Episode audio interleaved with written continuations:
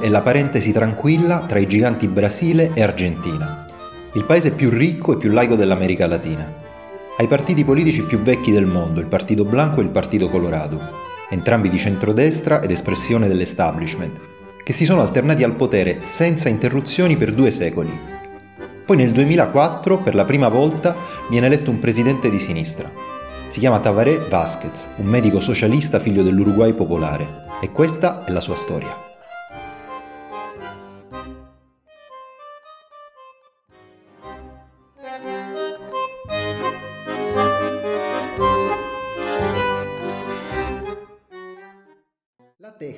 Un quartiere operaio di Montevideo, costruito sulla riva di un fiume che sbocca sul Rio della Plata. È popolato da migranti spagnoli, francesi, italiani. Sono loro, arrivati a fine Ottocento, che hanno fatto il paese. Letteralmente hanno costruito l'Uruguay. I suoi palazzi liberty, il porto, le imprese, i sindacati, le squadre di calcio. Un detto nazionale dice: i messicani discendono dai Maya, i peruviani dagli Incas, gli uruguayani discendono dalle navi e il centro della teca è la raffineria di petrolio ANCAP. Tutto gira intorno alla grande fabbrica. Lì lavora Hector, che vive con Rosa, in una casa con le pietre sul tetto per non farlo volare via quando c'è vento forte. È in quella casa che nascerà nel gennaio 1940 Tavaré Ramón Vázquez Rosas, quarto di cinque fratelli.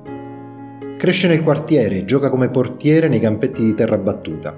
Il calcio in Uruguay è la religione nazionale. Tavaré a 5 anni ha un attacco di pertosse che lo sta per lasciare secco. Era morto di paura. A casa arrivò un medico a visitarlo. L'uomo gli sembrò la salvezza in carne ed ossa. Da grande voglio essere come lui, si disse. E infatti si iscrive a medicina e nel frattempo si innamora. Lei si chiama Maria Auxiliadora Delgado. Si sposano, resteranno insieme tutta la vita.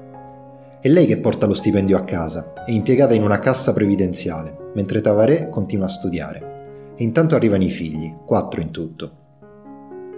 Siamo a metà degli anni 70. L'Uruguay, come tutto il cono sud, vive la dittatura militare, i morti e gli scomparsi caduti nella rete di repressione della polizia politica. Alessandro Leogrande racconta splendidamente quegli anni feroci nel podcast Piano Condor, la vita di Tavaré si divide tra la famiglia, l'impegno sociale nel suo quartiere, la teca, e il mestiere di medico. Si specializza in oncologia perché dice ho perso i miei genitori e mia sorella per il cancro, ho un nemico e lo voglio combattere. Partecipa a convegni di ricerca in Francia, Israele, Giappone, Stati Uniti, scrive articoli scientifici e lavora alla COR, la clinica oncologica più importante del paese.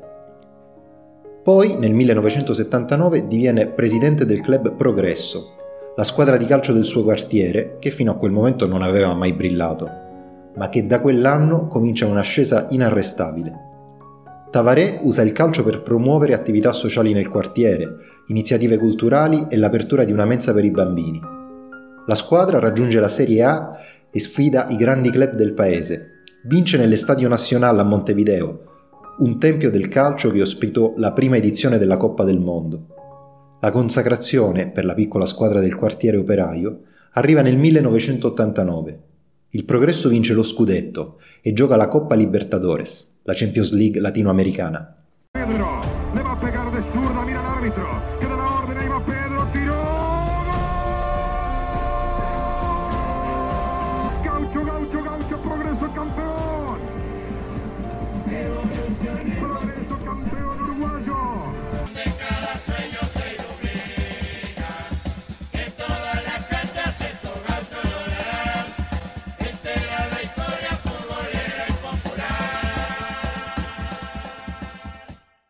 Tavaré la politica di partito la incontra tardi.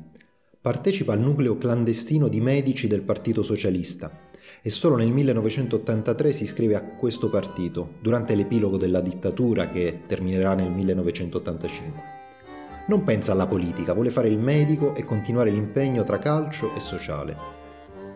Poi nel 1989 ci sono le elezioni a sindaco di Montevideo il Frente Ampio, l'alleanza dei partiti di sinistra, dai democristiani agli ex guerriglieri Tupamaros, cerca una figura fuori dagli schemi. Scelgono lui, viene dal cuore popolare di Montevideo, è un medico rispettato e presidente di una squadra di successo. Tavaré presenta un programma di proposte concrete. e lo slogan è Consideralo fatto. Va in giro a piedi, nelle assemblee è lui che passa il microfono per ascoltare più che per parlare. La politica dice è come la medicina. Bisogna ascoltare chi vive un problema, poiché spesso ne conosce la soluzione, come il malato conosce la sua malattia. A continuación, hará uso de la palabra el nuevo intendente de Montevideo, doctor Tabaré Vázquez. Tabaré vince e diventa il primo sindaco di sinistra della capitale. È la prima vittoria nella storia del Frente Ampio. La vittoria di Tabaré scuote tutta la sinistra latinoamericana, in crisi di identità, poiché sono tramontate le grandi rivoluzioni da Cuba alle guerriglie centroamericane e il socialismo reale è stato sconfitto. Che fare dunque? Tra la fine degli anni 80 e gli anni 90, la sinistra della regione cerca il cambiamento dentro le regole democratiche, attraverso i governi locali. C'è un libro che racconta questa trasformazione. Si chiama Rivoluzione a Dio. Abbiamo intervistato il suo autore, Donato Di Santo, già sottosegretario agli affari esteri, probabilmente l'italiano che conosce meglio l'America Latina, regione che ha visitato in lungo e largo come responsabile esteri, prima del PC e poi del PDS. Allora, alla fine degli anni Ottanta eh, inizia in America Latina quello che poi verrà definito da, da molti osservatori eh, come il decennio perso per l'America Latina.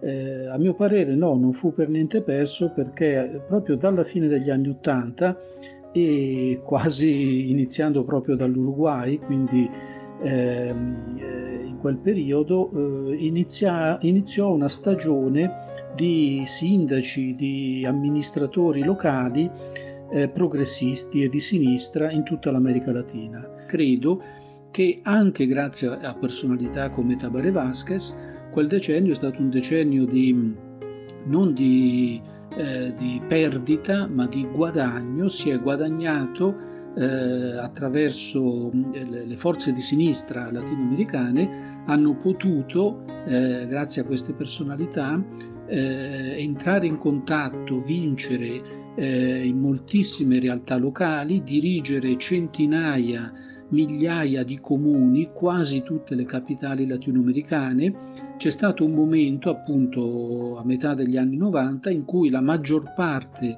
della popolazione, dei cittadini dell'America Latina, era amministrata da sindaci e da, e da eh, poteri locali diretti dalle forze di sinistra e progressiste. Cioè, se dopo c'è potuto essere anche l'ondata dei governi eh, progressisti, di sinistra, poi anche populisti, eh, lo si deve eh, appunto a personalità come Tabaré Vázquez e loro, al loro legame con la realtà locale, con la realtà territoriale che è nato proprio in quegli anni e che lo ha visto eh, primo sindaco di Montevideo. Da sindaco promuove la decentralizzazione amministrativa, crea i consigli di zona e i policlinici, riduce il biglietto dell'autobus, incorpora l'uso della tecnologia nelle pratiche di governo, mantiene le promesse. Raggiunge così livelli di consenso altissimi, smentisce la leggenda nera per cui il ruolo di sindaco di Montevideo è una tomba per la carriera politica in Uruguay. E infatti la sua carriera fa un balzo. Nel 1994 è candidato del Frente Amplio a Presidente della Repubblica. Alle elezioni il risultato è inaspettato, un pareggio tra il Frente Amplio, il Partito Blanco e il Partito Colorato. Tavaré stravince a Montevideo ma perde nell'interno del paese, nelle immense pianure della Pampa. Dopo un lungo riconteggio, la vittoria sarà assegnata a Julio Sanguinetti del Partito Colorato. Ma qualcosa sta cambiando nel paese, il bipolarismo è finito, il Frente Ampio è un attore politico alla pari degli antichi partiti. Tavaré ormai è una figura politica nazionale, assume la guida del Frente Ampio, scalzando i vecchi leader e comincia a modellarlo alla sua idea di riformismo pragmatico, di dialogo costante con i militanti, di alleanza tra i diversi. Capisce l'importanza della televisione per arrivare al popolo, smorza il tono tradizionalmente rivoluzionario dei discorsi del Frente Ampio, insiste su misure concrete per aiutare le persone, riforma il partito per renderlo meno burocratico. Il suo riferimento è Salvador Allende, anche lui era un medico socialista. Da lui possiamo apprendere molto, anche gli errori da non ripetere, diceva, riferendosi al presidente cileno eletto democraticamente e poi rovesciato da un golpe sostenuto dagli Stati Uniti. Alle elezioni presidenziali del 1999 c'è una novità. Si vota con un sistema a doppio turno e per vincere bisogna ottenere la maggioranza assoluta. Tavaré prende il 40% ed è primo con grande distacco dal secondo.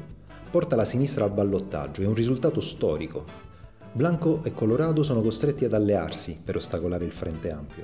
Al secondo turno Tavaré perde, non è ancora il suo momento. Nel 2002 il paese è colpito da una crisi bancaria che si trasforma nella peggiore crisi economica della storia. La disoccupazione aumenta, i salari crollano, due persone su cinque cadono in povertà. Quando si va alle elezioni presidenziali del 2004, il paese non si è ancora rialzato. Tavaré è il candidato del Frente Ampio, ma deve scontrarsi con la propaganda dei partiti della destra. Con la sinistra arriveranno povertà e conflitti sociali, le istituzioni saranno distrutte, finiremo come Cuba, dicono. Tavaré non è certo un estremista, ma questa retorica ha sempre funzionato in Uruguay. Stavolta però l'aria è diversa. Lo si capisce alla chiusura della campagna elettorale a Montevideo. Un immenso fiume di persone riempie l'avenida del Libertador mentre suona Todo Cambia di Mercedes Sosa. Il Frente Amplio vince grazie al suo elettorato tradizionale fatto di giovani, ceti urbani e più istruiti. E grazie alla forza tranquilla di Tavaré arrivano anche i voti dal centro. È un politico affidabile, lo ha dimostrato da sindaco di Montevideo, e riesce a scacciare i fantasmi della paura associati alla sinistra. Tavaré non solo vince e rompe il bipolarismo che durava dal 1828, ma ottiene la maggioranza in entrambe le Camere, non succedeva da prima della dittatura.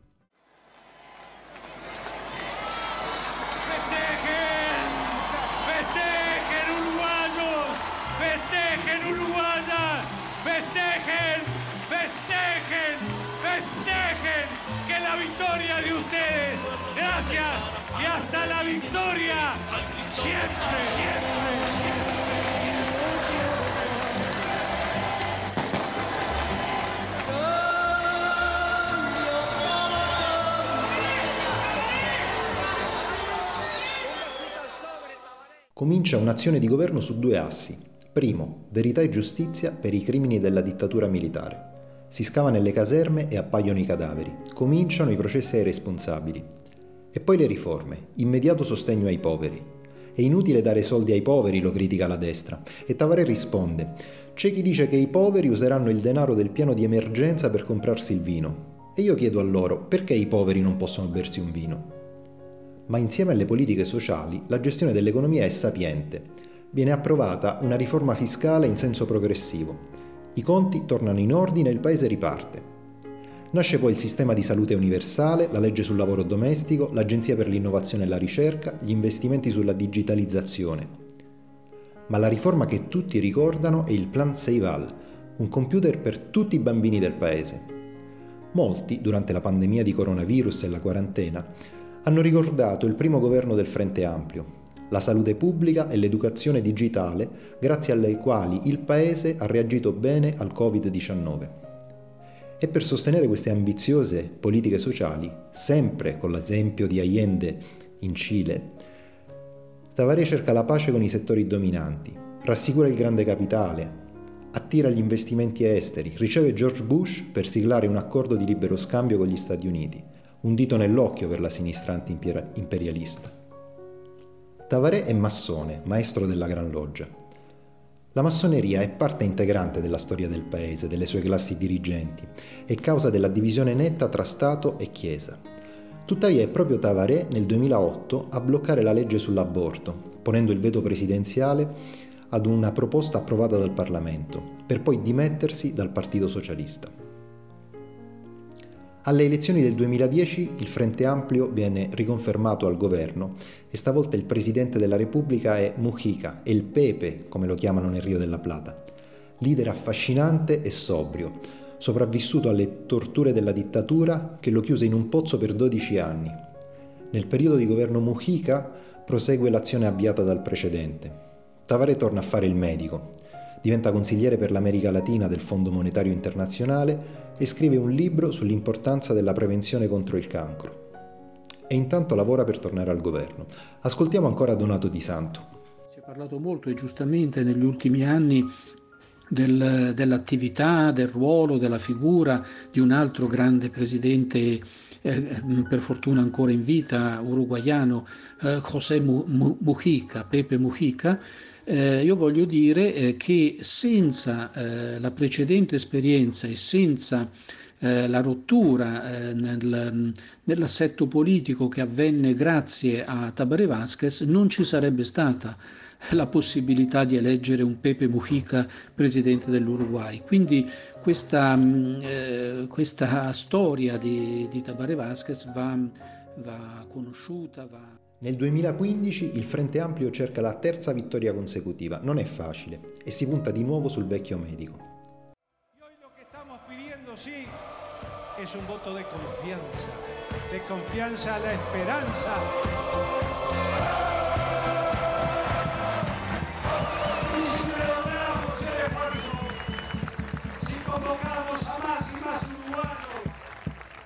el próximo 26.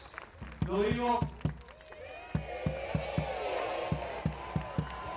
El próximo 26 a la medianoche o en las primeras horas del 27 les estaré diciendo cuando empiece a amanecer y aclarar el horizonte y se empiece a vislumbrar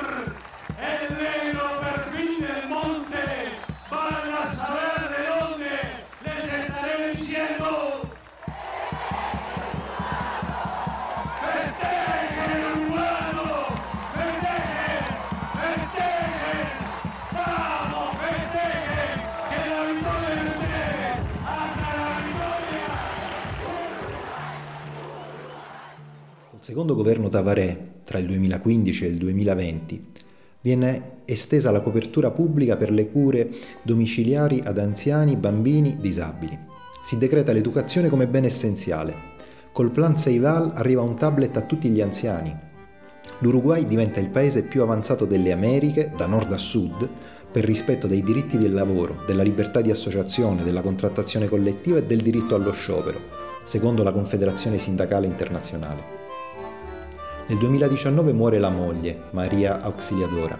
Quello stesso giorno Tavaré ha un malore e annuncia pubblicamente che sta lottando contro un cancro al polmone.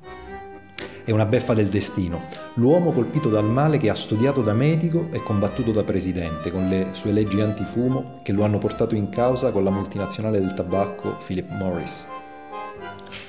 Nel frattempo l'Uruguay torna a votare il candidato del Frente Ampio è il sindaco di Montevideo, che la sinistra governa ininterrottamente dal 1994.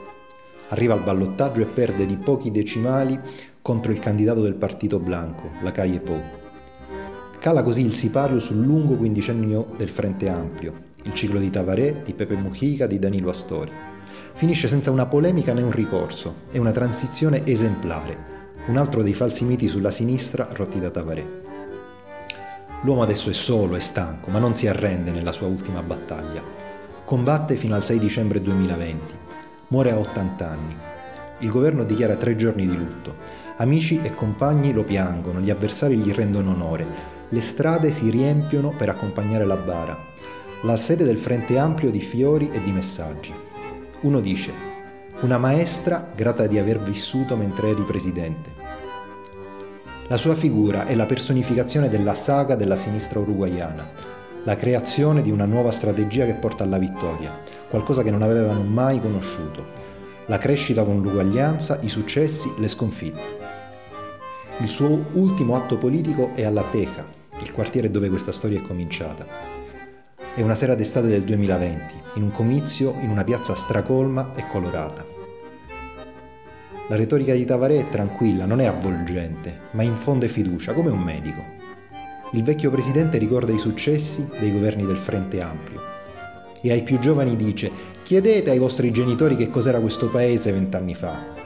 Ringrazia i militanti del Frente Ampio, gli uruguayani che lo hanno votato senza essere del Frente Ampio.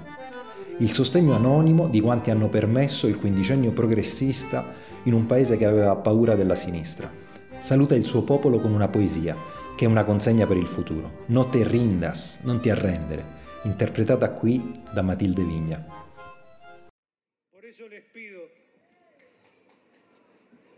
casi me atrevo a decir, les ruego, les pido de corazón, les ruego, que no se rindan, que no se rindan.